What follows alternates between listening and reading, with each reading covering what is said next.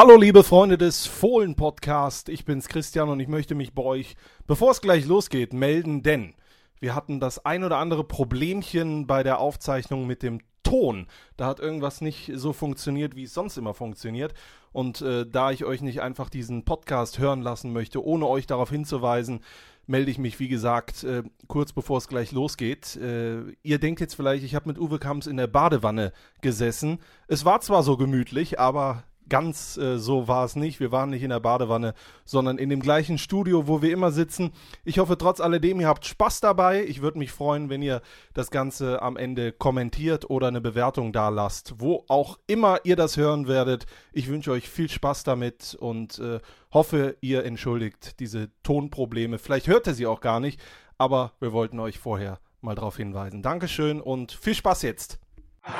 Ich kann euch sagen, Leute zu Hause, gönnt euch jetzt irgendein kühles Getränk, stellt euch das hin, denn ich verspreche euch, es wird hier geschichtsträchtig. Ihr hört den Fohlen-Podcast Und nichts weniger als das. mit Christian Straßburger. Gänsehautmoment!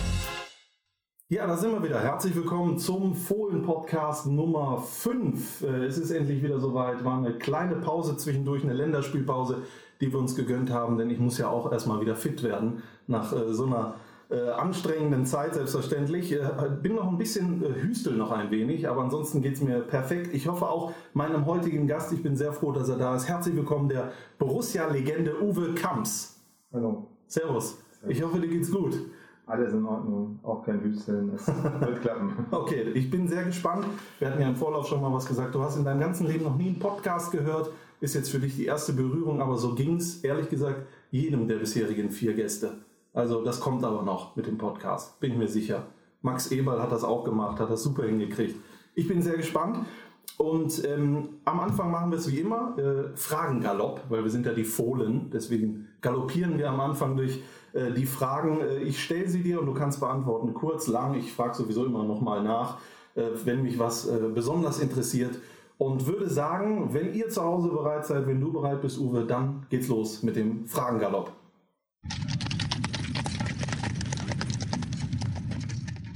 Du bist am 12. Juni 1964 geboren, bist also Zwilling. Ich habe da mal was rausgesucht.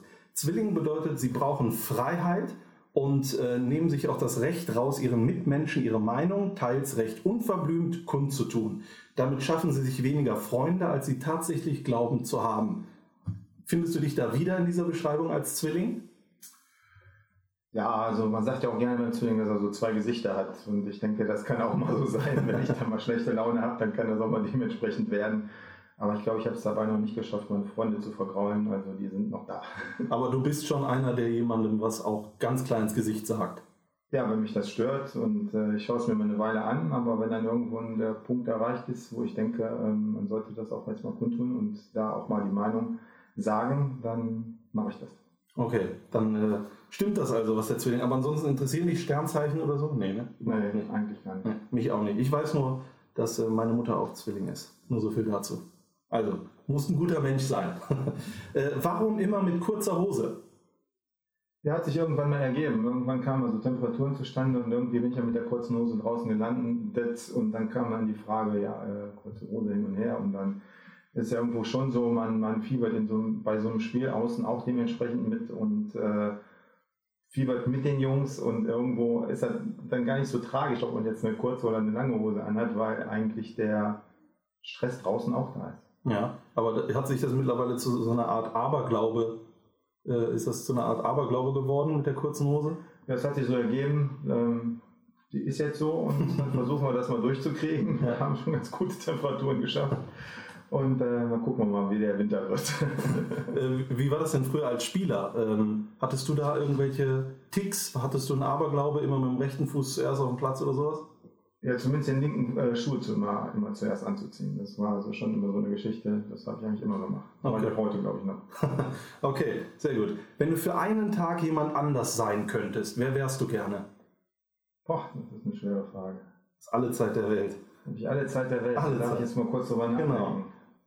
Ja, ich denke, es wäre mal, ganz interessant, auch mal so, so in so einer Position von einer Angela, Angela Merkel zu sein und dann mal so ähm, zu erleben, wie diese Dinge eigentlich da in der Politik abgehen, wie so eine Debatte dann läuft oder was vorher besprochen wird und solche Dinge, da mal drin zu sein, ich denke, das wäre mal ein spannender Moment, da mal zu wissen, was da alles abgeht. Äh, was machst du, wenn du von jemandem oder von etwas sehr genervt bist? Ja, dann reagiere ich mich meist im Kraftraum ab erstmal, damit ich erstmal runterfahre und dann ein bisschen entspannter wieder bin und dann gehe ich die Dinge an und versuche sie zu klären. Okay, alles klar. Äh, in welchem Stadion hättest du als Spieler selber gerne mal gespielt? Als Spieler, ja, das ist okay. Also ich meine immer so ein Kultstadion ist ja irgendwo immer Wembley gewesen. Also das wäre, denke ich, schon mal so eine, so eine Sache auch gewesen, wo ich gerne mal gespielt hätte. Wann hast du das letzte Mal geweint und warum? Ja, aber dann mehr, mehr vor Freude, ja, als wir, äh, es war irgendwo so die ganze Situation um unseren Nichtabstieg in der Saison, äh, ich glaube, da 2011 war das dann, als es äh, so auskam, das, was wir gepackt haben damit Bochum, also da hatte man schon mal noch ein Tränchen mit den Augen. Und, ähm, aber das war dann mehr vor Freude, das muss ich ganz ehrlich sagen. Weil du sonst nicht so am, nah am Wasser gebaut bist. Du bist kein Typ, der weint oder warum? Das, das ist ganz okay, aber es gibt schon mal Momente, die gehen einem dann schon mal ein bisschen mit unter die Haut. Ähm, auch wenn mal irgendwo einer von den Jungs verabschiedet wird, der auch hier Großes geleistet hat, man steht da mit in dem Stadion. Man kann dann so diese, diese Dinge mitempfinden, man hat ja selber auch Dinge erlebt. Und ähm, ja, das ist dann so ein Moment, wo man dann, dann auch schon mal denkt, oh, so jetzt schade, dass er nicht mehr da ist. Okay. Ähm, wie verbringst du deine Freizeit? Was sind deine Hobbys? Wenn du überhaupt welche hast, äh, oder damit meine ich Freizeit, aber auch Hobbys. Ja, Freizeit ist relativ knapp. Also man hat schon eine ganze Menge zu tun dann mit, mit Profis und auch noch im Jugendbereich mache ich auch noch ein bisschen was mit den Torhütern. Also das ganze Paket mit den Torwarttrainern, ähm, sich auszutauschen, die noch mit da sind und, und die ganze Geschichte so ein bisschen, bisschen anzuleiten. Und ähm, da geht viel Zeit drauf. Also es kann auch schnell mal passieren, dass eine Woche jeden Tag irgendwo was ist. Mhm.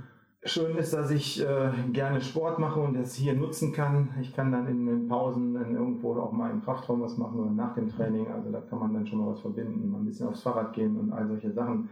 Ähm, das ist ganz schön. Das ist sicherlich ein Hobby, was erhalten geblieben ist, so irgendwo ja, sich im Alter auch noch ein bisschen fit zu halten. Ja. Da war man irgendwo aufgrund der aktiven Zeit dann dran gewöhnt. Mhm. Und ja, was ich ansonsten gerne mache, dann, wenn ich dann mal am Abend Zeit habe, dann gehe ich ganz gerne ähm, gut essen. Also das finde ich cool. Das macht Spaß. Da kommt man auch mit der Familie nochmal zusammen, mit Frau und Kind. Man dann manchmal, Kind nicht immer, hat dann auch schon mal andere Interessen, ist das in so einem Alter normal.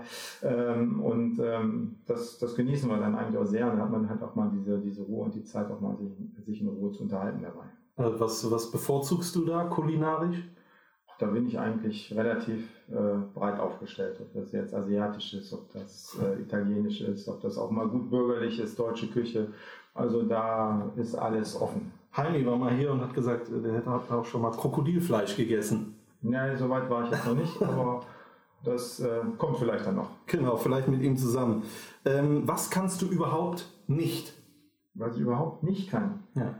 Ja, das ist eigentlich so zu Hause die, die Arbeiten, die die Männer dann irgendwo schon mal übernehmen, was zusammenzubauen oder irgendwie solche Dinge, so handwerkliche Dinge, da, da geht nicht viel. Okay, alles klar.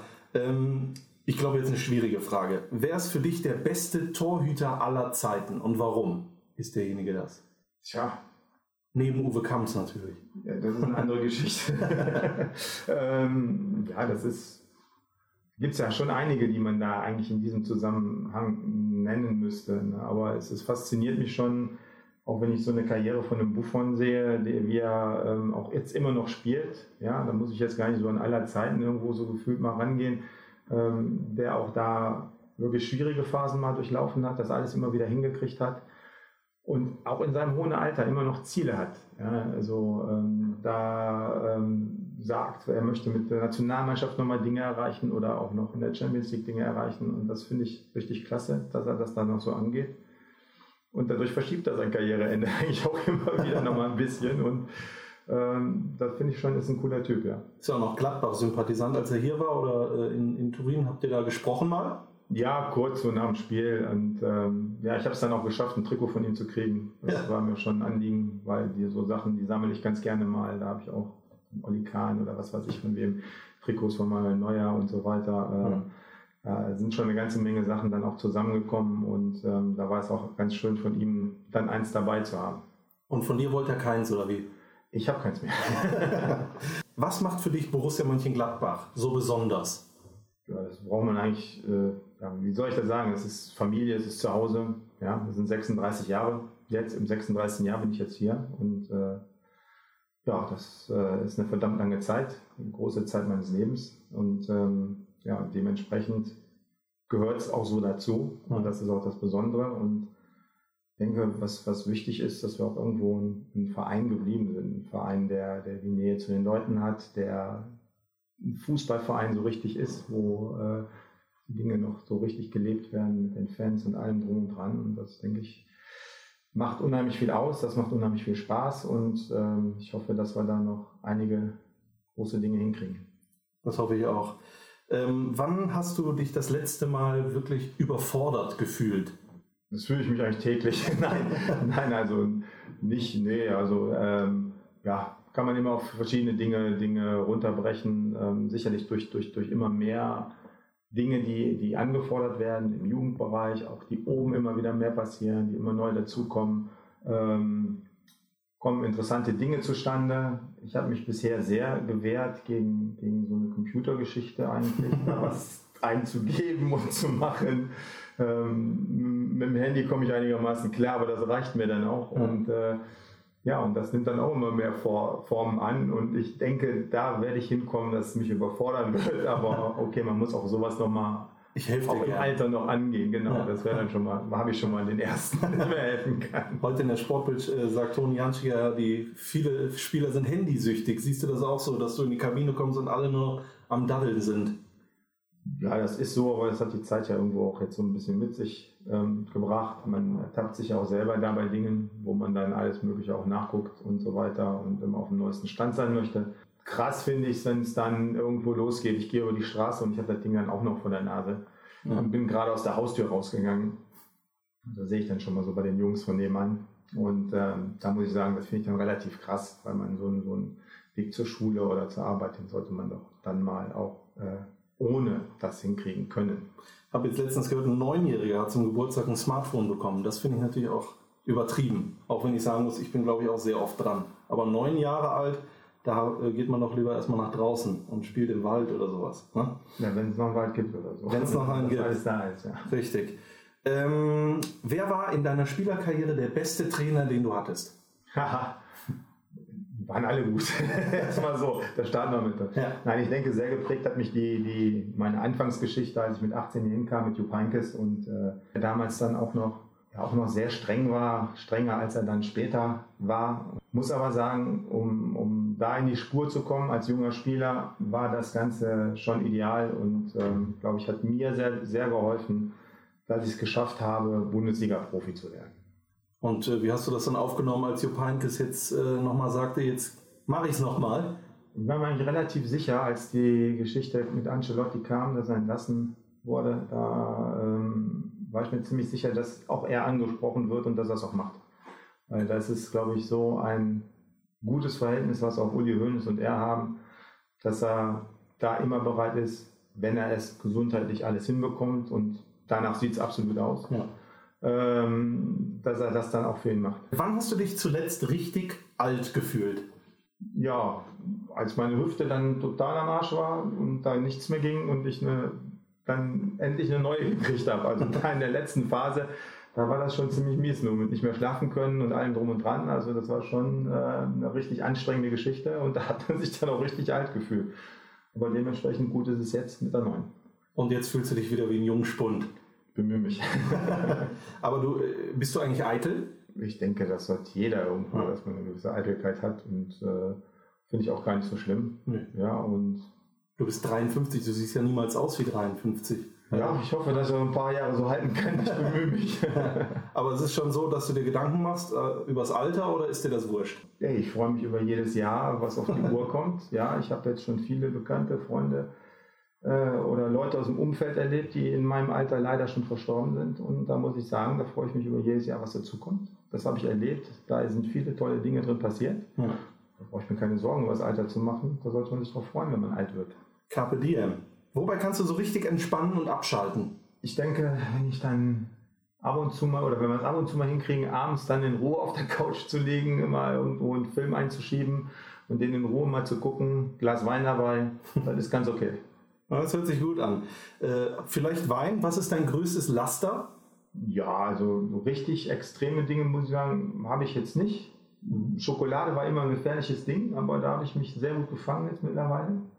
So früher nach, nach dem Spiel und vor allen Dingen nach verlorenen Spielen, da mussten ein paar Tafeln gefühlt dran laufen. da ging das aber auch noch, wenn man dann noch äh, dementsprechend jung war und viel trainiert hat und so weiter. Das, das, hat man dann gerne so noch eine Zeit lang mitgezogen und dann wurde das dann irgendwann was schwieriger und das hat man jetzt eigentlich ganz, ganz gut im, im Griff, würde ich mal sagen. Und ähm, aber Laster so richtig, trink gerne mal ein Glas Wein, trink auch gerne mal ein Bier, aber es ist jetzt nicht so, dass es übermäßig sein muss oder jeden Tag sein muss. Das ist dann, wenn, wenn es passt. Geraucht hast du aber nie, ne? Also, also. ganz, ganz früh und ähm, das war mal so mit 13. Ja. Versucht, mit Freunden irgendwo gezeltet, am Lagerfeuer gesessen. Da war so der erste Einstieg dann halt dann auch mal im Rauchen. Und dann haben wir dann an dem Abend da gesessen und, ja, weiß ich nicht, gefühlte 10 oder 12 oder 15 Zigaretten von mir aus auch versucht, da rumzupaffen oder zu rauchen, waren ja auch mehr Versuche im Alter. Ja. Und ähm, dann irgendwann dann gesagt, dann, aber das ist ja fürchterlich ekelhaft und das Ding weggeschmissen. Dann war er sagen, ich, für mich erledigt. Und wenn danach nochmal was mit Rauchen kam, war leider nicht so oft, dann kam schon mal so eine Siegerzigarre, die kam schon mal zustande. ja. So nach Pokalfinale und sowas. Ja. Also da haben wir uns dann was verdient und äh, da war das cool. ja, das äh, unterschreibe ich so. Äh, jetzt bin ich mal gespannt. Ähm, wenn du die Möglichkeit hättest, ein Spiel in deiner Karriere nochmal auf Null zu stellen und nochmal zu spielen, welches wäre es und warum würdest du dieses nochmal spielen wollen? Ja, ich, mir würden jetzt ein paar Sachen einfallen.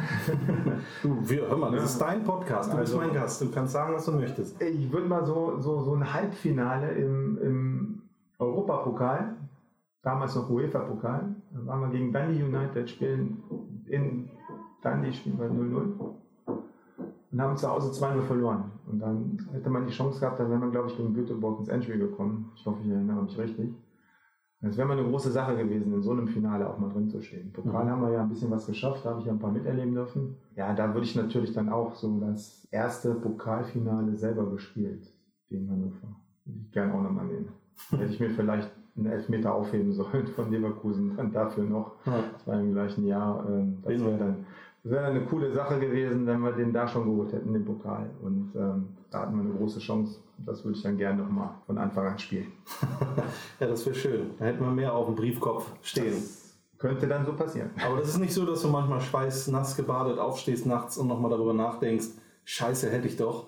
Äh, so ist es nicht. Du hast damit schon abgehakt. Also mit den Dingen von Mit damals. Dingen, ja, ja. ja, absolut. Ja. Ich meine, das ist ja auch normal. Jetzt sind ja auch neue Dinge angesagt, neue Dinge gefragt. Passiert ja auch ständig was. Also, also so, so viele Albträume möchte ich nicht haben. okay. Ähm, Uwe Kamps am 12.06.2024. Das ist ein Mittwoch. Mhm. Das ist dein 60. Geburtstag. Mhm. Frage. Mit langer Hose am gedeckten Tisch oder mit kurzer Hose auf der Bank während eines Champions League Spiels? Ja, ich würde das zweite nehmen. Das ist halt so mein Naturell. Der Fußball war immer somit das Wichtigste. Und ähm, dann würde ich gerne das nehmen. Mit kurzer Hose, mit 60 nochmal Champions League. Sehr gerne. Bedeutet also auch im Umkehrschluss mit 60 ist für dich auch noch nicht Schluss? Ich werde es versuchen. Das ist immer, immer auch ein bisschen gesundheitlich natürlich äh, abhängig. Aber die Idee habe ich dabei. Mal gucken, wie das alles abläuft bis dahin. Und ich werde es auf jeden Fall so angehen. 60 ist ja noch kein Alter heutzutage. Äh, das war der Fragengalopp. Äh, der endet immer mit, dem, äh, mit, mit einem Song. Wir haben ja eine Spotify-Playlist. Da könnt ihr zu Hause draufgehen auf die Fohlen-Podcast Spotify-Playlist. Da gibt es jetzt schon Titel von Christ Kramer, von Max Eber, Rainer Bono, von äh, Heimeroth und jetzt also auch von Uwe Kamps. Und wir beginnen mit Linkin Park in the End. Warum hast du dir so, diesen Titel ausgesucht? Was, was äh, verbindest du mit dem? Ja, erstens äh, finde ich es sehr schade, dass der Sänger Selbstmord begangen hat.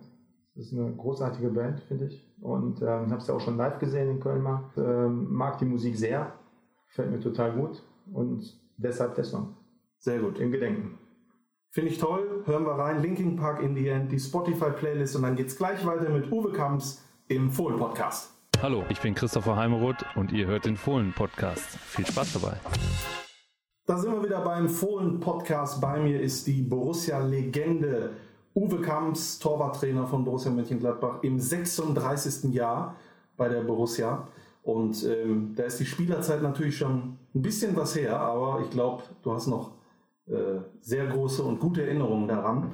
Äh, und, und, ich beginne mal gerne ganz vorne äh, mit der Frage, warum Fußball und warum dann Torhüter? Ich weiß, du hast begonnen als Linksaußen beim SV Wersten 04, hast sogar Tore am äh, Fließband geschossen, Vize-Torschützenkönig mit 14 Toren in der E-Jugend.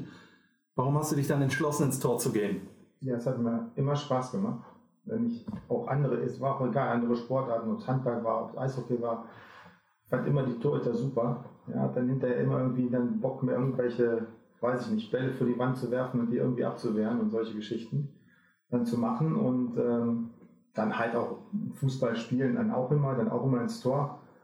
Ähm, ja, wie gesagt, ich hatte damals das Glück, äh, dass mein Vater, der war Schulhausmeister und da war oben eine Turnhalle, unten drunter eine Schwimmhalle in der Schule und wenn dann halt da mal so Freizeiten dann drin waren, konnte ich dann auch schon mal mit einem Freund dann da hochgehen und wir konnten dann mal ein bisschen auf die Tore ballern und dann hat man halt viel geschossen, man hat im Tor gestanden, man hatte Spaß daran, die Bälle abzuwehren. Am Abend war man dann oft noch im, im Schwimmbad und hat auch die Bälle mitgenommen, vor die Wand geworfen, im Wasser rumgehechtet und solche Geschichten. Also irgendwo war das immer da, immer drin. Ja, am Anfang das als Spieler hat auch Spaß gemacht. Man hat auch dann halt auch Tore geschossen und das äh, war auch ganz nett, aber ich wollte dann im zweiten Jahr E-Jugendlich dann zum Trainer hin und habe den auch gefragt, habe auch einen Mut zusammengenommen, ob ich nicht mal ins Tor gehen durfte. Und dann, dann hat er dann gesagt, okay, mach mal. Und äh, ja, dann habe ich das, glaube ich, nicht so schlecht gemacht. Also er wollte dann, dass ich im Tor bleibe halt. ähm, und da hat sich das schon ergeben, auch schon sehr, sehr früh ergeben. Und von da ab eigentlich immer nur im Tor. Welche Bedeutung hat äh, Klaus Peters für deine Karriere? Und wer ist das überhaupt? Erzähl das mal eben. Ja. ja, das sind so, so, die wichtigen Schritte dann im Leben, ja. die man dann auch mal macht. Dann sollte ich dann damals, ähm, wir haben ein Pokalspiel gehabt, den Niederrhein-Pokal gegen BV für Düsseldorf, da war der Klaus Peters Trainer. Und wir haben in der Verlängerung dann knapp mit 2-1 verloren. Das ärgert dich, ne? Ja, das ärgert mich. und ähm, ja, das war so eigentlich die Geschichte, dass ich ihm aufgefallen bin, weil ich da, glaube ich, ganz gut gespielt habe in dem Spiel. Und danach haben sie mich dann gefragt, ob ich nicht dahin wechseln würde. Und das war natürlich dann erstmal ein Schock. Man hatte so seine Freunde dann auch in Wersten und war ein kurzer Weg irgendwo zum Training und alles hat irgendwie gepasst. Und dann sowas zu machen, dann mit meinen Brüdern gesprochen, die auch so ein bisschen im Sport unterwegs waren. Mein mittlerer Bruder hatte, der, äh, der zweitälteste, der hat Handball viel gespielt, mit ihm gesprochen. Mein großer Bruder, der, der hat ähm, Leichtathletik immer viel gemacht ja, die meinten dann auch, dass wenn ich da irgendwie mal was weiterkommen wollte, dann sollte ich sowas dann doch mal machen, weil man auch weiter oben gespielt hat, also eine Klasse weiter oben. Und ja, dann haben wir dann gesprochen und dann hat sich das dann alles dann auch so ergeben, dass ich dahin bin und das war dann ein super wichtiger Schritt. Was ich dann, dann muss ich sagen, hat er sich sehr damit auseinandergesetzt, schon so versuchen hinzubekommen, mit einem Torhüter Torwarttraining zu machen. Mhm. Ja, und ähm, das gab es früher eigentlich gar nicht. Nee. Ja. Hat einem auch keiner was gesagt, was man machen sollte oder wie man es anders machen sollte. Wurde immer nur gesagt, muss er halten oder in die kurze Ecke da nicht rein oder im Fünfer muss ein Ball haben. Das waren so die Standards, die ich noch so kenne, ähm, die wie so ein roter Faden dann eigentlich auch durch die Zeit ging. Ja, er hat sich damit auseinandergesetzt und ich hatte, ist auch heute meistens bei jungen Torhütern so, man trainiert ja auch viel mit jungen Torhütern, Torwartschulen und all so Geschichten hat man gemacht, da sind dann auch kleine dabei ist immer so, dass man irgendwo eine, eine gute Seite, eine schlechtere Seite hat. Es ist ganz selten, dass man einen Torwart in, in einem jungen Alter findet, der beide Seiten schon gut kann. Sehr selten. Hat immer eine Lieblingsseite. Und die hatte ich halt auch, die Lieblingsseite, und die andere ging fast gar nicht. Die rechte ging, glaube ich, nicht. Ne? Die rechte ja. ging nicht. Ja. Ja, bist gut informiert. Ja. Die rechte ging nicht. Und da hat er sich dann super mit auseinandergesetzt, ist dann, bevor, wir sind dann immer abgeholt worden. Wir waren so eine Gruppe da aus dem Düsseldorfer ist das ja so, so aus, der, aus der Ecke Benrath, Holthausen, Wersten, da waren wir so drei Spieler. Die sind dann abgeholt worden immer und er ist dann aber immer vorher gekommen. Und dann sind wir, haben wir dann geguckt, wann auch da oben Freizeiten in der Turnhalle waren. Und dann haben wir dann da Torwarttraining vorher mal gemacht. Mhm. Und dann danach sind wir dann zum Training gefahren und dann ging es dann weiter mit Training. Das war eigentlich immer so, so unser Ablauf und, und über diese Geschichten, die er sich dann auch da ausgedacht hat, habe ich es hinbekommen, dass die rechte Seite sich entwickelt. das heißt, er hat großen Anteil daran, was am Ende auch daraus geworden ist, trotz Uwe Kamps. Mit. Also mit Sicherheit war es ein, ein ganz, ganz wichtiger äh, Mosaikstein in dem Ganzen, ähm, der mir auch sehr geholfen hat, ja. Stimmt es, dass er das Einzeltraining, das da deine Mutter ihn bezahlt hat mit Kaffee und Kuchen? Ja, sowas gab es hinterher immer. Meine Mutter, die war immer super gastfreundlich und die war da immer voll mit dabei. Also das war schon, schon okay, das hat sie immer gemacht. Ja, Ja, ja so ging das damals noch. Ähm, es gab dann ein Angebot, äh, als du in der A-Jugend gespielt hast mit 17 von Borussia Mönchengladbach. Das hast du abgelehnt. Wie kann das denn sein? ja Wahnsinn. Ne? Ja. Da kamen wieder die Freunde ins Spiel. Und damals waren die Zeiten auch noch ein bisschen andere. Wenn man dann heute sieht, die Jungs, ähm, wie sie dann mit dem Fahrdienst abgeholt werden und sich um alles gekümmert wird, das ist ja schon so ein bisschen ein stressiges Leben, auch für die Jugendlichen schon, aber auch schon von all den Dingen drumherum relativ sorgenfrei ist, wie alles organisiert ist. Mhm. Und damals wäre es noch so gewesen, ich hätte dann dreimal in der Woche mit dem Zug von Düsseldorf nach Mönchengladbach gemusst, was dann schon nicht ganz einfach geworden wäre. Dann waren wir damals mit der Mannschaft, waren wir auch in, in der gleichen Klasse haben wir gespielt. Wir haben auch immer, so unter den ersten Fünfen waren wir eigentlich immer. Wir waren da schon ganz gut. Es reichte zwar nie jetzt Meister zu werden, aber wir waren schon gut. Wir konnten die großen Mannschaften dann, wie Fortuna Düsseldorf dann damals und, und Bayer, Bayer Uerdingen und Borussia Mönchengladbach, so, die konnten wir dann immer auch so ein bisschen, bisschen ähm, mit ärgern, weil wir haben immer zu Hause auf so einem kleinen, fiesen Aschenplatz gespielt und nicht auf Rasen. Der war dann auch von den, von den Abmessungen her ein bisschen kleiner als ein normaler Platz, aber, aber erlaubt natürlich. Natürlich. Ja, und ähm, da haben wir immer dann, dann drauf gespielt und wir haben kein Spiel zu Hause verloren, also auf dem Platz. Also das muss man sagen. Also da waren wir wirklich gut und ja, wie gesagt, dann kamen die Freunde dazu, es war die gleiche Klasse, man war nah dran an den anderen. Da habe ich mich damals entschieden, dann da zu bleiben. Das war deine eigene Entscheidung. Das war meine Entscheidung. Und deine Eltern haben die gesagt, du musst da hin oder äh, haben die dir das alleine überlassen? Die haben mich eigentlich so in Sachen Fußball ziemlich in Ruhe gelassen, meine Eltern. Muss Okay. ich sagen. Also das war auch, die haben viel mitgefiebert, ja. Mein Vater hat mich in, weil jetzt als so Wersten war, auch immer zum Training gebracht und solche Sachen oder abgeholt. Das war nicht weit. Ähm, BV dann manchmal.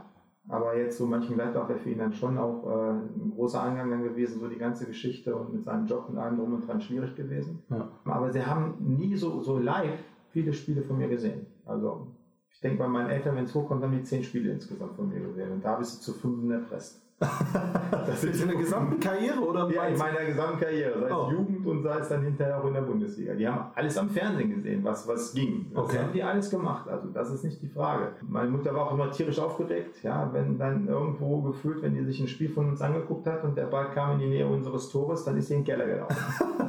Dann hat sie unten hochgehoben, ist, sind sie wieder vom, anderen Tor, äh, wenn Vater dann Ja gesagt hat, dann ist sie wieder rausgekommen aus dem Keller. Okay. Also so, ähm, so waren die so ein bisschen mehr drauf, aber auch okay, aber die haben mich nie so da reingepresst in irgendwas mit, mit äh, Fußball oder haben mir die Sachen eigentlich echt selber überlassen, das zu, zu entscheiden. Okay, das ist ja verrückt, ganz interessant. Ein Jahr später gab es dann nochmal dieses Angebot und du wurdest eingeladen zum Probetraining. Jetzt wollte ich aber kurz vorher fragen, weil ich bin auch in Düsseldorf geboren, in Flingern und da ist natürlich Fortuna ganz groß. Gab es nichts von Fortuna Düsseldorf in Richtung Uwe Kamps? Ne.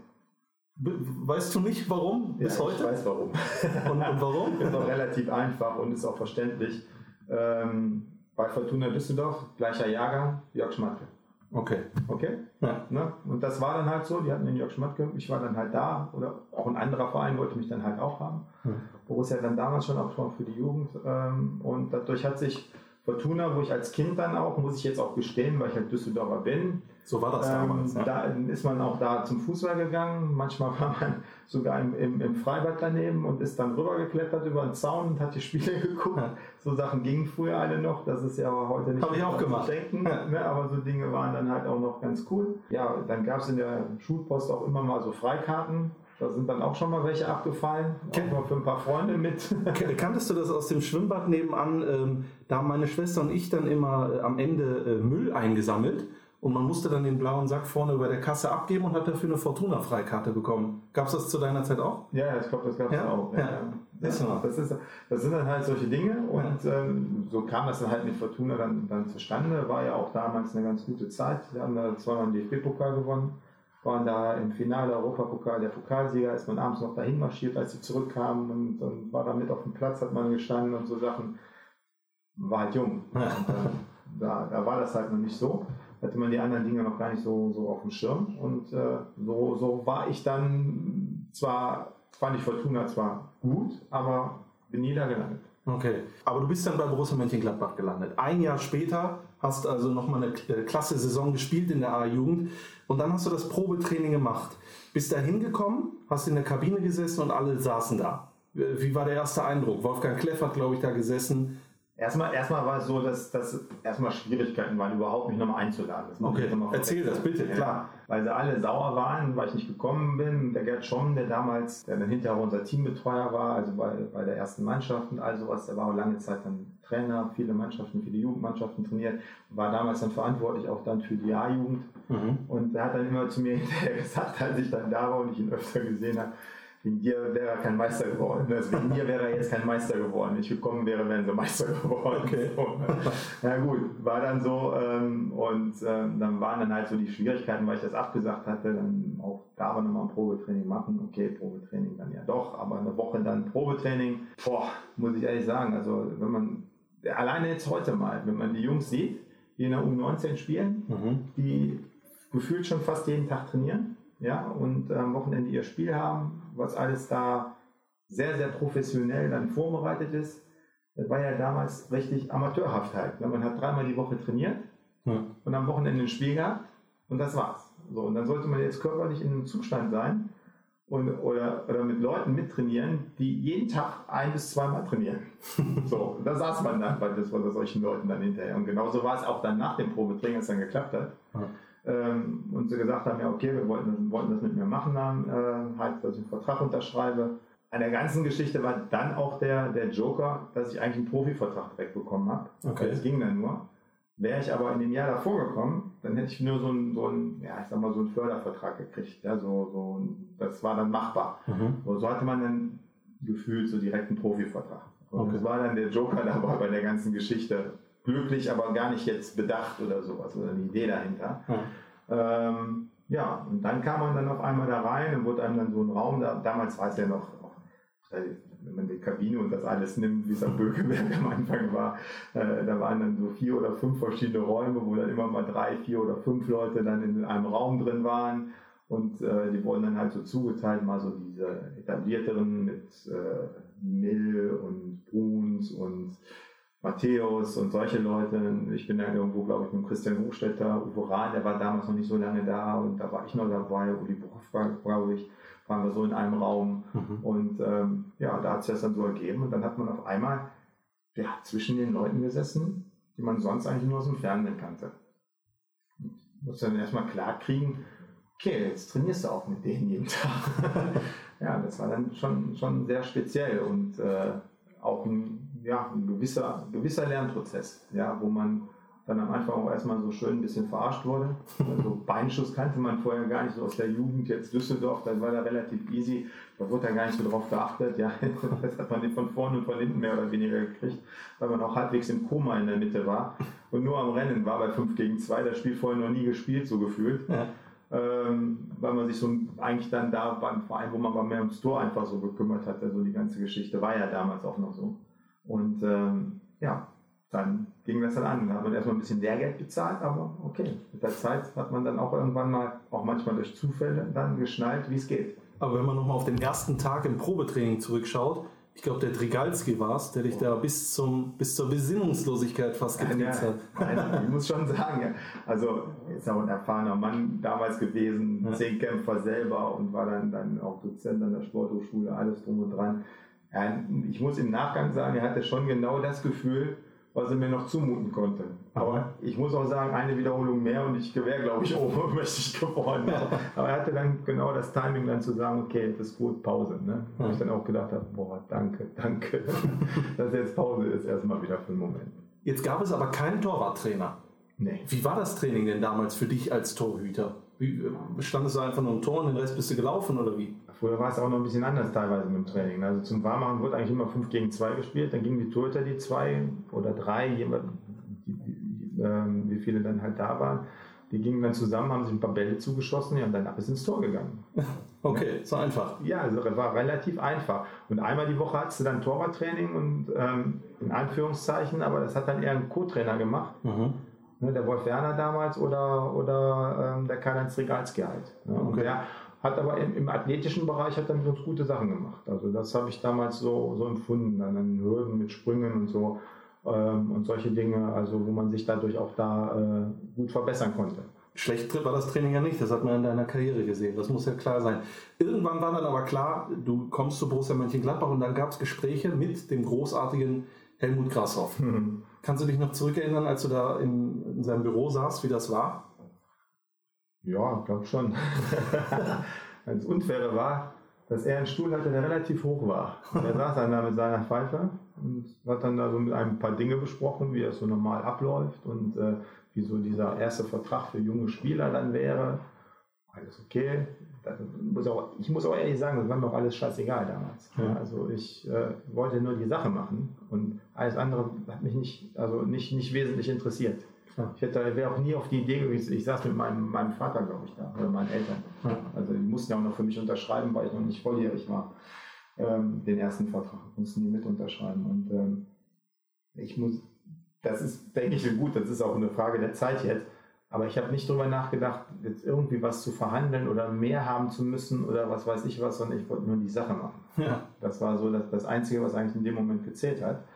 Und ja, und dann saß er da mit seinem, hat das erklärt und ah, alles klar. Und ich saß in irgendeiner Couch da drin, ja, und hatte das Gefühl gehabt, ich sitze auf dem Boden, ja, und guckte immer von unten dann hoch zu ihm. Ja, also so ein Gefühl war das. Und ich weiß nicht, ob er das bewusst so gemacht hat oder das bewusst so aufgestellt war, aber es war schon ähm, interessant, in welcher Position er saß und der Spieler. Das war schon interessant. Jetzt nicht jetzt ich, sondern die anderen Spieler saßen wahrscheinlich auch immer in der Couch. Ja. Also es muss mit Sicherheit ein ja, verrücktes Gefühl gewesen sein, als du dann auf einmal gesessen hast. Aber du hast den Vertrag unterschrieben, du warst dann auf einmal bei Borussia Mönchengladbach und ich glaube, du hast dir vorgenommen, so, jetzt mache ich das mal äh, hier. Äh, hast dir, glaube ich, gar nicht großartig äh, Ziele gesetzt, was das Spielen angeht. Aber dann ist es wie so oft im Fußball, es kommt alles anders. Wolfgang Kleff haben wir gerade gesprochen, äh, ist dann weg gewesen. Uli Sude war dann die Eins, der hat sich dann verletzt. Dann gab es noch Paul Hesselbach, Der wurde nochmal geholt. der wurde nochmal geholt. Genau. Dann hast du dein erstes Spiel gemacht, ich habe es mir notiert, 7. August 1982, 8-1 gegen Blau-Weiß. Was ist das? Bornreihe? Kann sein. Kann sein, ne? Weißt Ja, du das ist noch? aber dann ein Freundschaft. Freundschaftsspiel. Weißt du noch, wer das Gegentor geschossen hat? Keine Ahnung. Pierre Jansen. Ja. Das war dein erstes Gegentor im Gladbach-Dress. So, aber dann wurde es interessant, erster Bundesliga-Einsatz, 12. März 83. Hattest du überhaupt damit gerechnet, so früh schon zum Einsatz zu kommen? Für Sude eingewechselt, zu Hause gegen Arminia Bielefeld. Ja, es war, war ja eh spannend. Ne? Also ich, ich denke auch mal, dass ich im Ansatz nicht so überzeugt habe als junger Kerl, was ja auch völlig klar war aufgrund auch vieler Dinge. Ne? Nicht so viel Training gehabt, erstmal an alles gewöhnen. Dann hat sich Uli Sude damals, ähm, da hatten wir noch ein Nachwuchsrunden-Endspiel gegen Waldhof Mannheim, hat er sich damals den Finger gebrochen, relativ am Anfang der Saison, ähm, wo dann Paul Esselbach nachverpflichtet wurde. Alles total verständlich. Aber Mhm. gerade mal da und dann, dann hätte man da auf einmal in der Bundesliga am Tor stehen müssen. Also da muss ich sagen, da weiß ich auch nicht, ob ich da schon eine Idee gehabt hätte dafür. Ja. Äh, ähm, aber dann kam dann im, im Winter, wurde dann auch nochmal ein Torhüter verpflichtet, damals ein finnischer Nationaltorwart, Ja. Olavi Huttunen. ja, der kam dann und dann haben wir dann abwechselnd auf der Bank gesessen. Und ich hatte eigentlich das Glück in dem Spiel, wo ich da sagen muss, ich meine, ich wäre im Training wirklich besser gewesen. Ohne jetzt, das soll jetzt nicht angeberisch sein oder sowas, aber ich meine, ich wäre da im Training wirklich besser gewesen als er. Und gut, er hatte natürlich Erfahrung, er war finnischer Nationaltorwart, dann kommen dann solche Dinge auch, die wieder eine Rolle spielen. Das war damals, denke ich, dann auch schon so. Und hat man sich als 18-Jähriger keinen Kopf über sowas gemacht. Da war man erstmal nur eher geschockt, weil dann noch ein Torwart kam. Man saß erstmal nicht mehr immer auf der Bank. Man musste dann halt sehen, was, was äh, ist jetzt. Und dann habe ich dann das Glück gehabt, bei dem Spiel auf der Bank zu sitzen, bin dann da auch reingekommen. Ich denke, war auch da im Training in der Phase besser.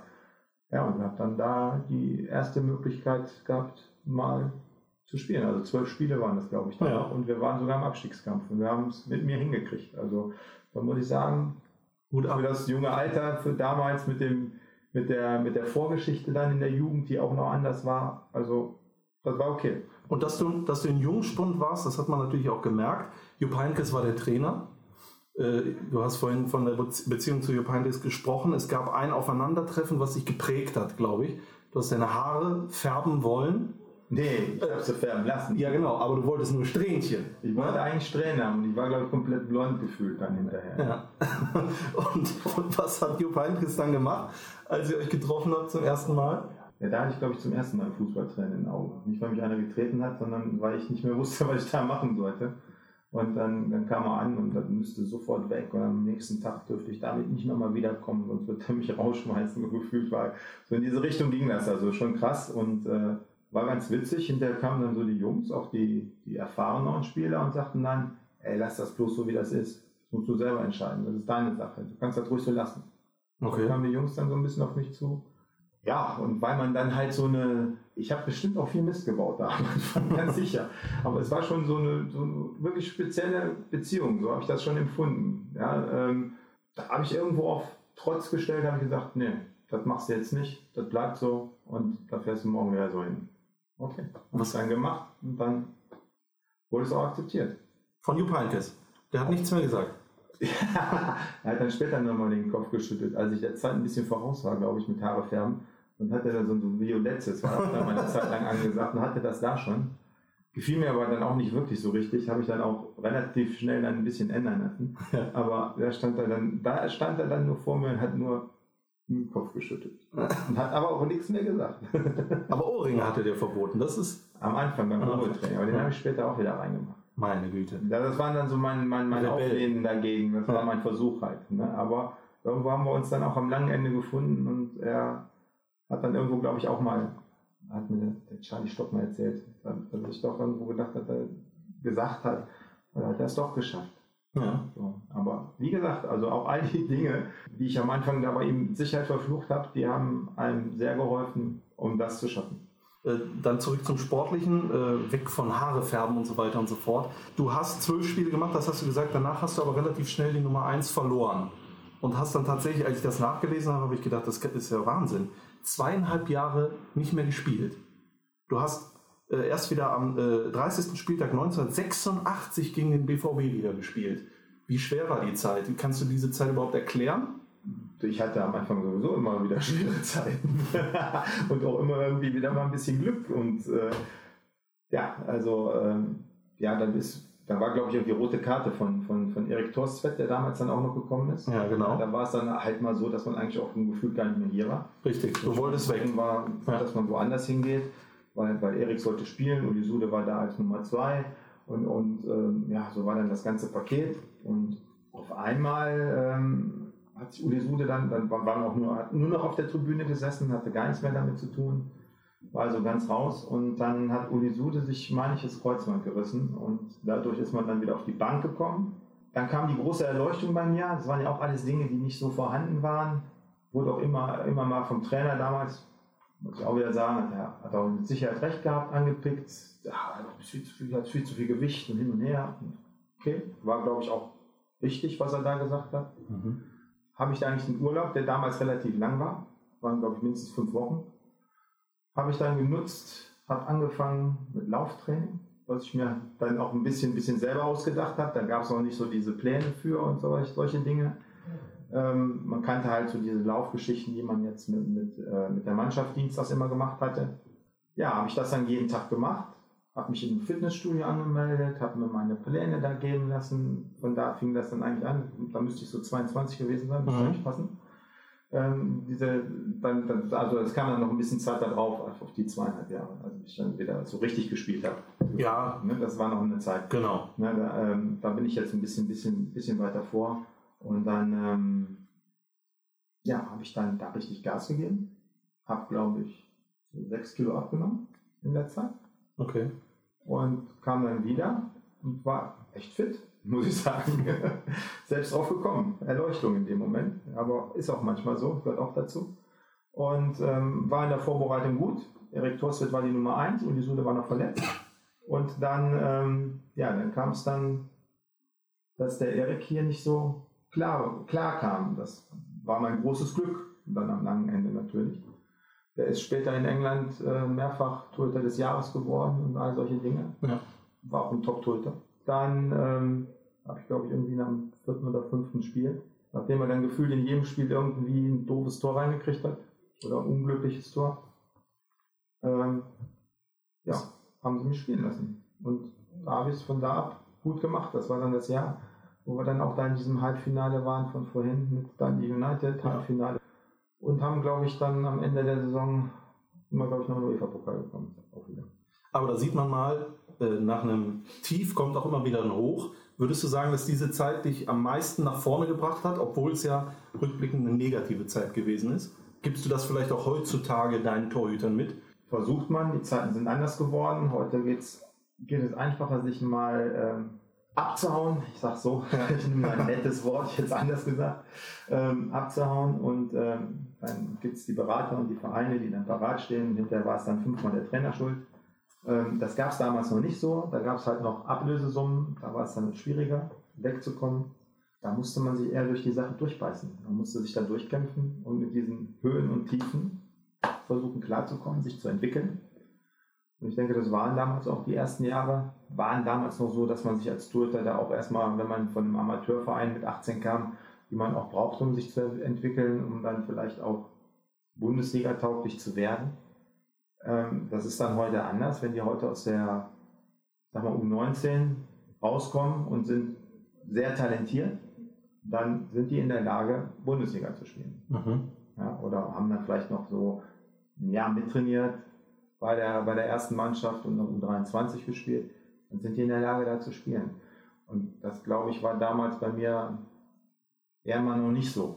Ne? Also das war dann schon schwieriger, da brauchte man schon noch ein bisschen mehr Zeit, um sich auch an alle Dinge da so zu gewöhnen und da reinzukommen. Ja, aber es hat eigentlich relativ zeitnah geklappt. Ich glaube, ich war so 22, als ich dann regelmäßiger gespielt habe. Das war eigentlich ganz okay. Ja.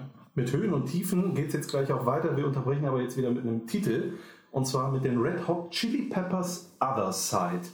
Äh, was steckt dahinter, hinter diesem Titel?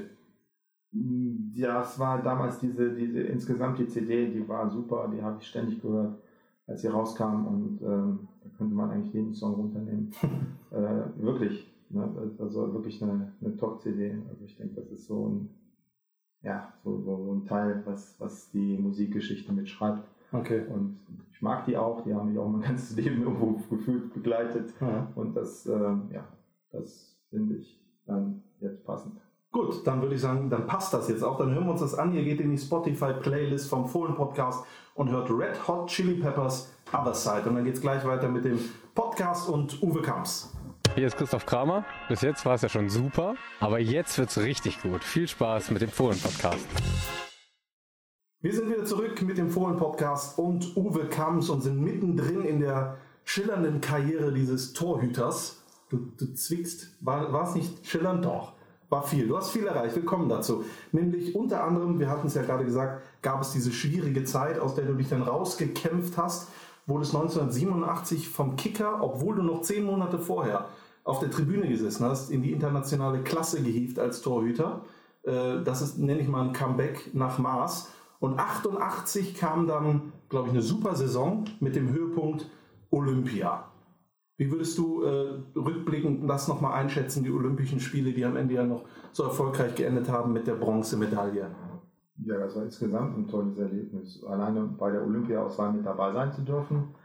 Ähm, die meiste Zeit war ich zwar nicht die Nummer 1, war, war die eigentlich die Nummer 2, weil der Andi Köpke war da vor mir. Und der war zu der Zeit auch richtig gut drauf, das muss man sagen. Äh, auch to tolle Spiele gemacht, tolle Saisons gespielt. Und war, glaube ich, auch, ja, hatte die Nase ein Ticken vorne, war auch alle in Ordnung.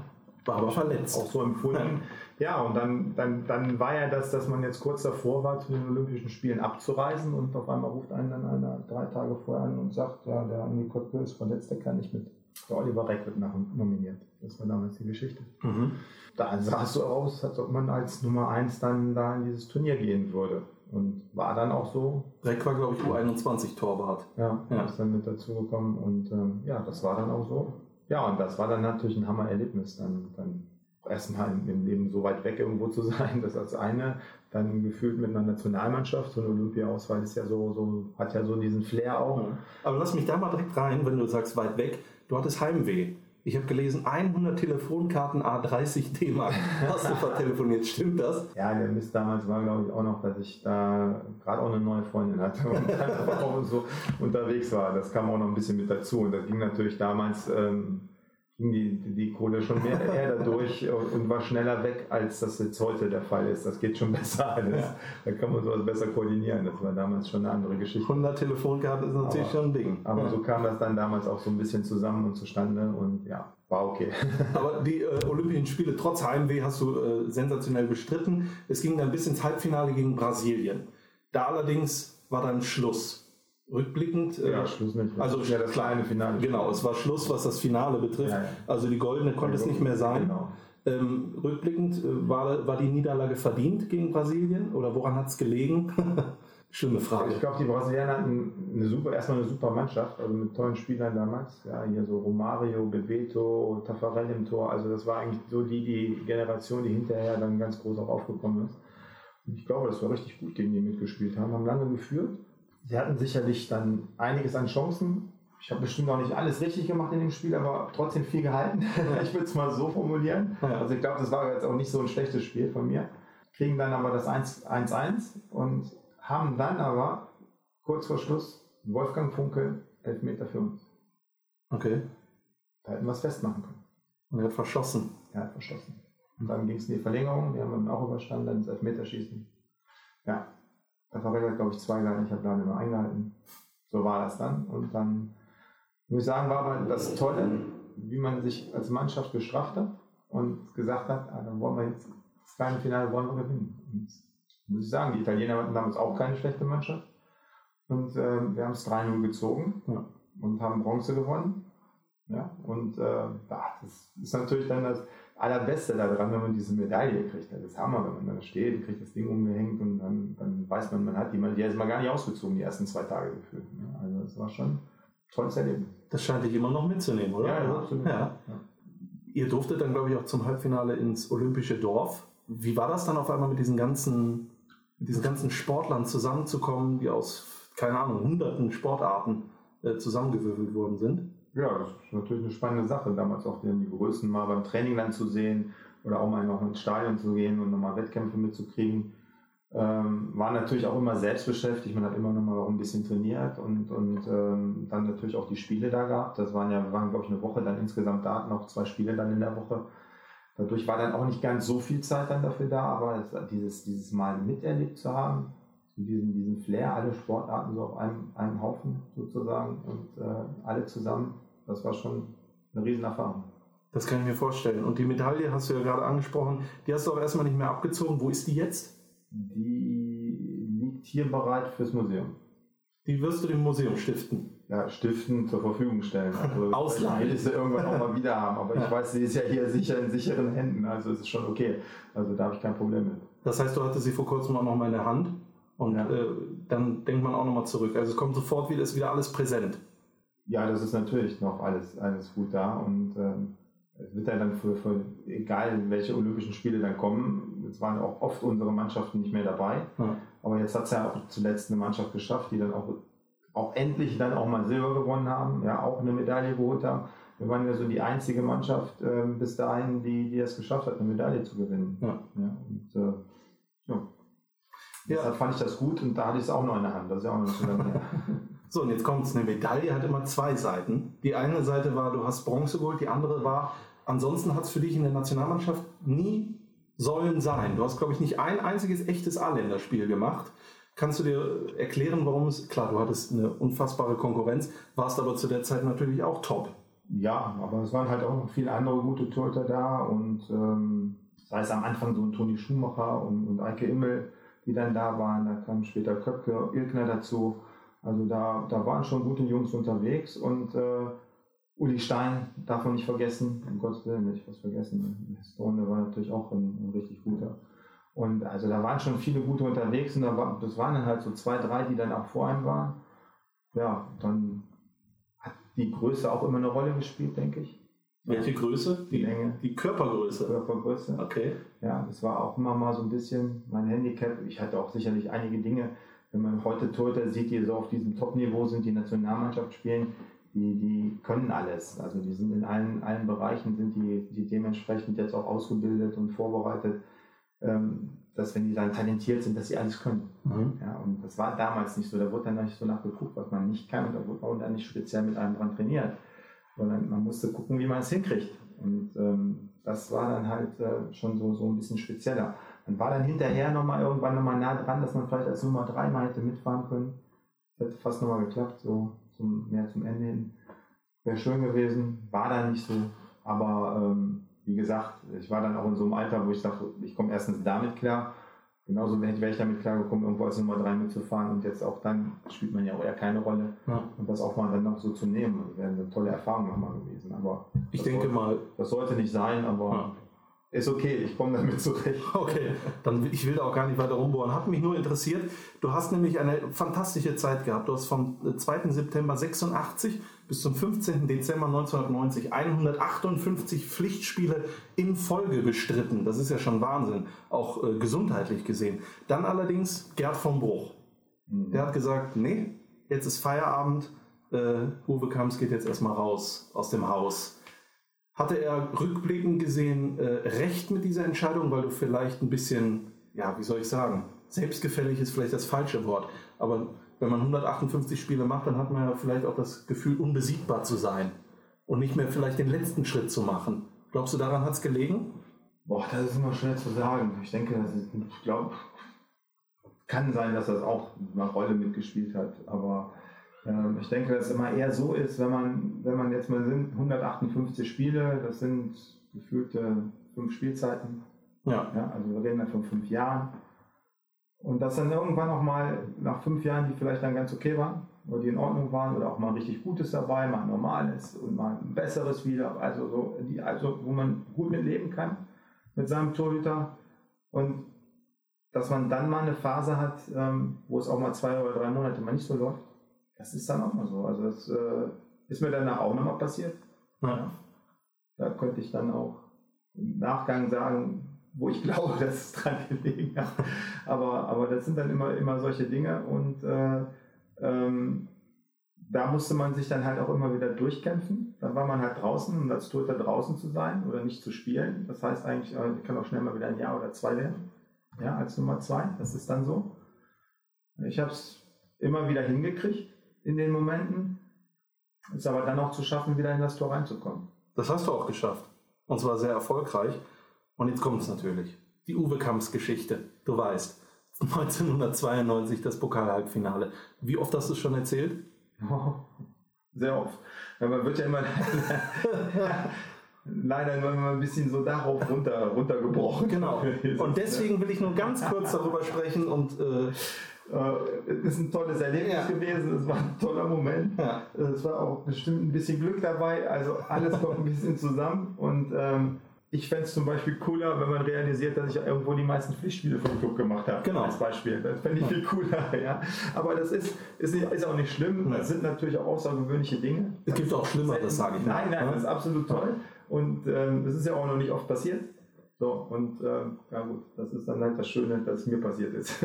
Richtig, wir haben da auch alles schon gehört. Rolf Töpperwien hat, wurde auch die Brieftasche geklaut und so weiter und so fort. Danach wurde, glaube ich, am Bökelberg immer mit Brieftaschen empfangen, die geschaut wurden. Das haben wir alles schon gehört. Äh, Das äh, war natürlich eine super Leistung damals. Das Pokalfinale ging dann leider verloren. Eine Sache äh, würde mich nur interessieren. Wie sauer warst du, als du nach Hause gekommen bist und gemerkt hast, dass deine Frau den Rekorder falsch eingestellt hat?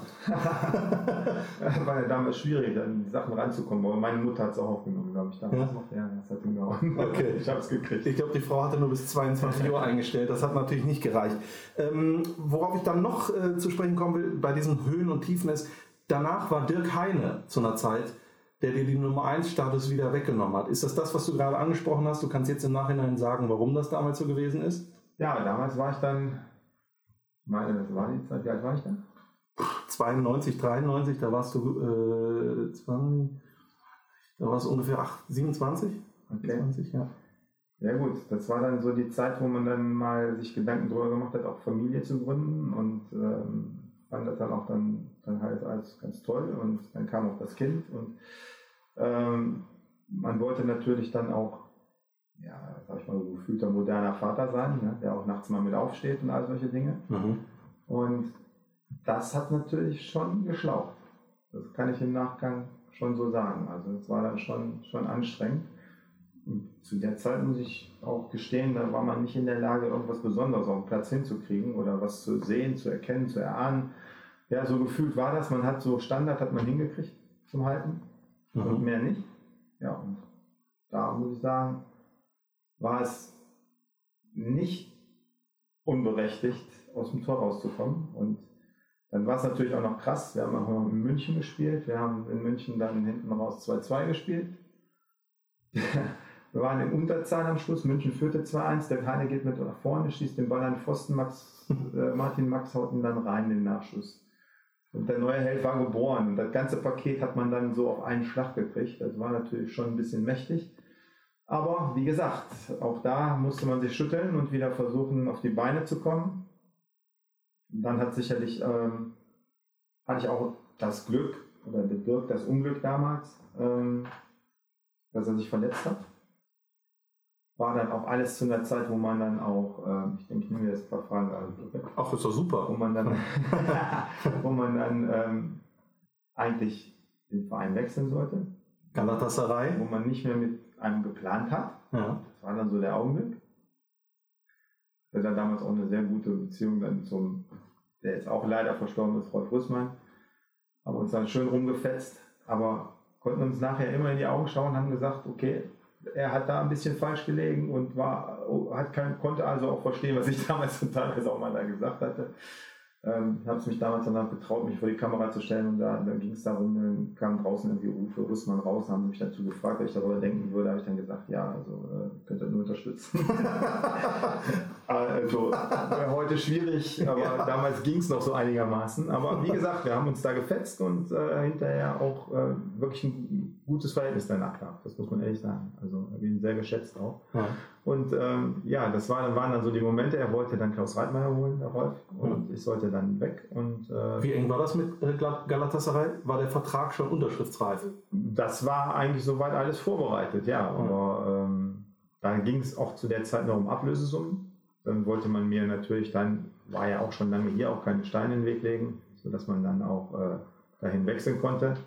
Weil irgendwo wollten sie ja auch, dass ich, dass ich wechsle. Also zumindest so damals die, die Verantwortlichen. Ja, und ähm, dann sagte aber auf einmal Klaus Reitmeier ab. Der Keiner hatte sich verletzt. Ich habe die Rückrunde wieder gespielt und dann ähm, war so das Gesamte so eigentlich, dass ich auch ordentlich gespielt habe. So, und dass jetzt der neue Torwart, der eigentlich kommen sollte, nicht da war. Der ist nämlich dann nicht zum Bökelberg, sondern zum Betzenberg gegangen. Ja, so, das war dann die Geschichte. Und dann saßen wir auf einmal wieder am Tisch und dann standen dann auf einmal so äh, eine Millionenablöse, was damals super viel Geld war, heute mhm. nicht mehr.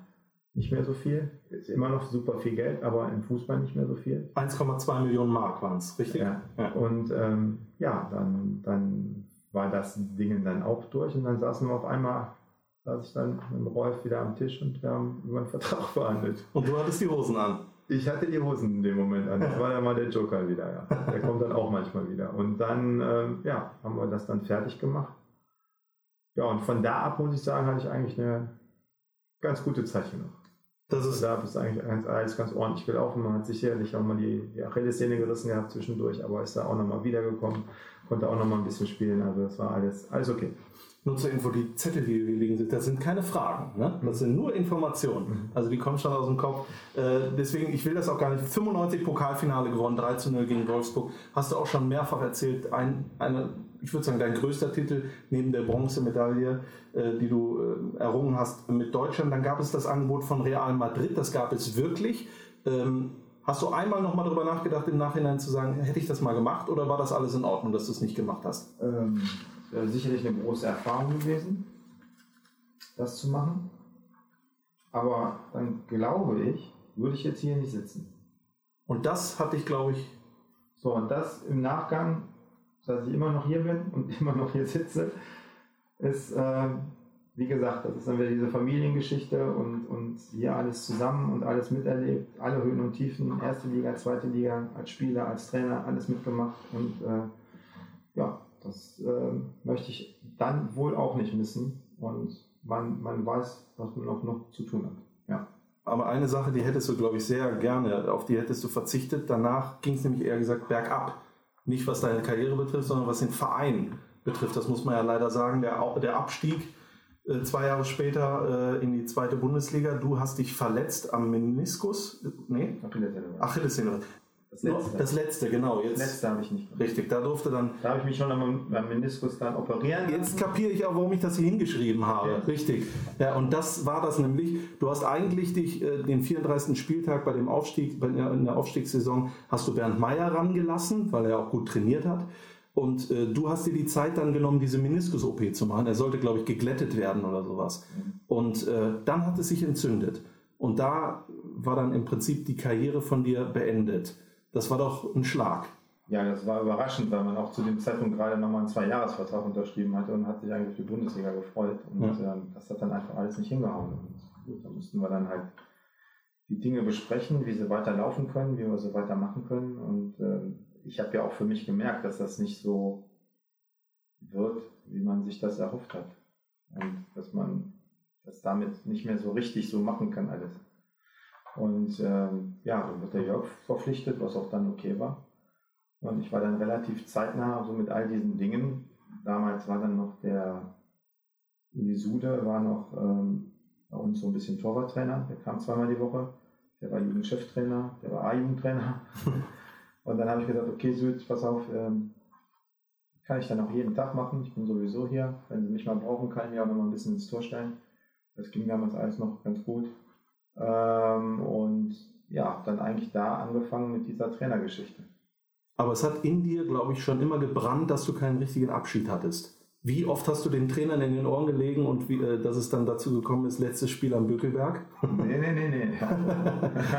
ich will dir nichts unterstellen. ähm, ich habe ihn nicht in den Ohren gelegen. Das okay. war echt auf, wirklich auf freiwilliger Basis. Ja, also da kamen die dann echt auf mich zu und haben gesagt, das, hätten, das und das hätten sie vor. Wir waren durch da in der Saison, es konnte auch nichts mehr passieren. Ich hätte auch nichts mehr versauen können, leistungsmäßig. Aber ich denke, die 20 Minuten zu dem Zeitpunkt, die konnte ich noch hinkriegen, war alles okay. also Holger Fach und Hochstädter sind zu dir gekommen oder wie war das? Ja, die haben alle mitgemacht. Ja, ja auch Klaus Reitmeier, der mit auf der Bank gesessen hat, da war mit zwei Tourtern auf der Bank gesessen und äh, Jörg, der dann runtergegangen ist und das ganze Paket, also das war schon, das war schon Hammer. Also äh, ja, da hat man auch geheult. Also da haben wir dann nochmal so einen Moment, äh, wo das dann schon so war, dann nochmal ähm, von allen nochmal gefordert zu werden, von den Fans, die es mitgefeiert haben und dann, dann das Glück noch, dass Stranze den Pfosten trifft und dabei kullert hinter einem her und man nimmt dann irgendwann locker auf. All das noch gesehen. dazu, ja, also das war schon Hammer, also dass das nochmal sein durfte, letztes Spiel in dem Stadion, was jetzt leider nicht mehr da ist, und dann nochmal auf dem Platz stehen. War perfekt. Du musst dir vorstellen, Uwe, Borussia Mönchengladbach gibt es seit so vielen Jahrzehnten. Und da haben, hier haben viele gespielt. Netzer, die 70er Jahre, da haben wir alles schon von gehört. Und über alles schwebte dieser Bökelberg. Und dieser, dieser Abschied vom Bökelberg damals und der Uwe Kamps Abschied, das ist so eine Geschichte. Das heißt, du bist ja ein Mythos dieses Vereins. Bist du dir dessen bewusst, was das eigentlich bedeutet, auch für dich, für die Fans, für alle, für mich als Fan, der ich damals das Spiel gesehen hat am Bökelberg? Das ist schon verrückt, oder? Ja, das ist schön, dass es so ist, dass man das so hinkriegen konnte ähm, und auch teilweise überzeugen konnte, dass man dann auch ähm, so angenommen wurde. Das ist natürlich dann auch eine, eine schöne Sache und äh, ich glaube, da haben wir uns jetzt über Jahrzehnte durchgekämpft und das ist toll und das auch immer gemeinsam und ich denke, da ist auch immer noch ein guter Draht auch zu den Fans und zu den Leuten. Ähm, das ist gar kein Problem. Wichtiger sind natürlich immer die anderen Jungs, die im Tor stehen ja, das ist mir immer wichtig, dass die da auch äh, die müssen angefeuert werden, nicht der Torwarttrainer nicht unbedingt. Freut mich natürlich, also um Gottes Willen, wäre wär, wär total fatal zu sagen, das, das wird einen nicht freuen. Natürlich ist das so, wenn die Leute noch merken, dass man auch noch da ist. Aber die anderen Jungs sind wichtig, ja, und die müssen da im Tor stehen und spielen und die müssen unterstützt werden. Und das ist eine ganz, ganz wichtige Sache und das tut denen auch unheimlich gut. Die wissen manchmal draußen gar nicht, was sie für einen Einfluss da unten auf dem Platz haben, von außen. Ja das sollten sie nutzen und immer helfen. Auch wenn es mal nicht so läuft, wie man sich gerade wünscht. Das ist nicht immer so. Es ist kein Wunschkonzert, das Leben ähm, und, und, und, und die Form, die dann in einem Moment mal da ist. Ne? Man sieht jetzt auf einmal, dass alles gut gehen kann. Ja. Also so ist das im Fußball und das macht ihn auch so interessant und so spannend und deshalb lieben wir ihn auch alle so und, äh, und halt auch die Borussia. Man merkt, du trägst äh, die Borussia im Herzen, aber das soll noch kein Abgesang sein. Ich weiß, du musst jetzt gleich zum Torwarttraining. Ja. Wir haben nicht mehr so viel Zeit, aber ich möchte noch einmal mit einer Musik unterbrechen und dann lass uns noch einmal ganz kurz über deine Torwarttrainertätigkeit sprechen. Okay. okay, machen wir das. Dann ganz schnell Deepesh Mode, Where is the Revolution? Warum diesen Song? Ah, das ist eine Band, die verfolgt mich dann noch länger als die Red Hot Chili Peppers. Die habe ich schon gehört, als ich noch unter 18 war. Ja, und ähm, hätte auch ganz gerne ähm, Just Can't Get Enough genommen. Ähm, ganz witzig, dann, dann, als wir in Celtic gespielt haben, die haben das da so als, als Musik dann immer laufen und die Fansings da ja. war ganz cool, aber das ist dann mehr eine Musik für die, dann lassen wir das weg und okay. haben was anderes gewählt von den Songs von Deepesh Mode und ich denke, da kann man so viele von hören. Ja. Und ähm, die hat uns auch über Jahrzehnte ja, verfolgt und begleitet. Ja, das scheint dich sehr zu freuen, dieses Lied. Dann hören wir da mal rein, Deepesh Mode. Where is the Revolution? Spotify-Playlist und dann kommen wir gleich ganz schnell noch zum Finale des Fohlen Podcasts mit Uwe Kamps. Bis gleich. Hallo, hier ist Vincenzo Grifo und viel Spaß mit dem Fohlen Podcast.